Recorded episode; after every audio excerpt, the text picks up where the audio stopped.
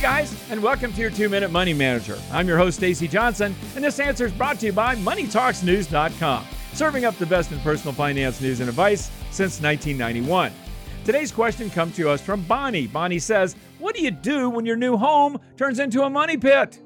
Well, you know, money pits are everywhere. In fact, just last year, a family moved in right down the street from me.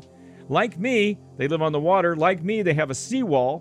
What I heard was that when these folks bought their house, they had the house inspected, but not the seawall, because that's a specialty inspection. It cost extra. So, guess what happened? A couple of months after they move in, their seawall collapsed into the canal, took their dock and part of their backyard with it. Cost to fix all this? $200,000. So remember, even if you're careful, this kind of stuff can happen. But the idea is to try to minimize it by being as careful as you possibly can. Now, what do you do if you're already in a money pit? You find out you already bought the house, you find out you've got problems. Well, you don't have a lot of choices. Choice number one, hire a lawyer and go out to the sellers and or the agent. If there were problems the seller and the agent could have known about and should have known about and deliberately covered up, then you might have a case, depending on the circumstances and the laws in your state. But you'll likely have to prove that agent or seller knew or should have known about the problem and failed to disclose it. Now, in a few states, it's buyer beware and you won't have any recourse at all. The best way to assess your situation is to contact a consumer attorney. You can find one near you at the National Association of Consumer Advocates website, consumeradvocates.org. First appointments are often free, so check that out. Now, obviously, suing is expensive, it's a colossal pain, which leads us to the best idea avoiding falling into a money pit in the first place. Now, fixer upper homes are a good way to build sweat equity. In fact, in some places, prices are so high that maybe all you can afford. But whether you're knowingly buying a fix up or not, always recognize a home for what it is a complex creature with lots of moving parts, all of which cost a ton of money to fix or replace. So here's rule number one, guys the less experience you have, the more due diligence you do.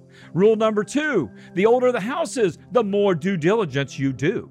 Rule number three the less money you have to throw away on surprise repairs, the more due diligence you do.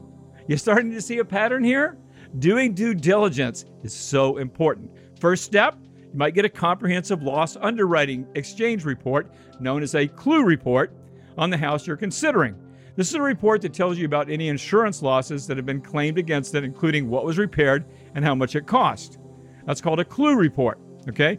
Also, get in the habit of inspecting everything you see. Check out the foundation of a house. Look for cracks. Inspect the roof. Look for water stains on the ceilings. Look for plumbing leaks under the sinks. And use your nose. Are you smelling mold? Use a pencil and look for rot by pushing on trim around windows. Now, the best way to remember all this stuff is to get a home inspection checklist. You can find one with an online search. Of course, you're never going to buy a house, any house, without getting a thorough inspection from a qualified professional home inspector.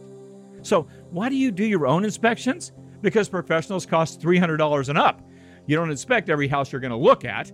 So it never hurts to learn a few of the ropes yourself and do your own inspections first. And that way, when you do get a professional inspection, you're going to be ahead of the game. And when you do get that inspection, go with the inspector.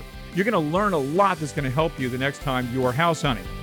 Bonnie, I hope that answers your question. And I'm going to see you all right here next time.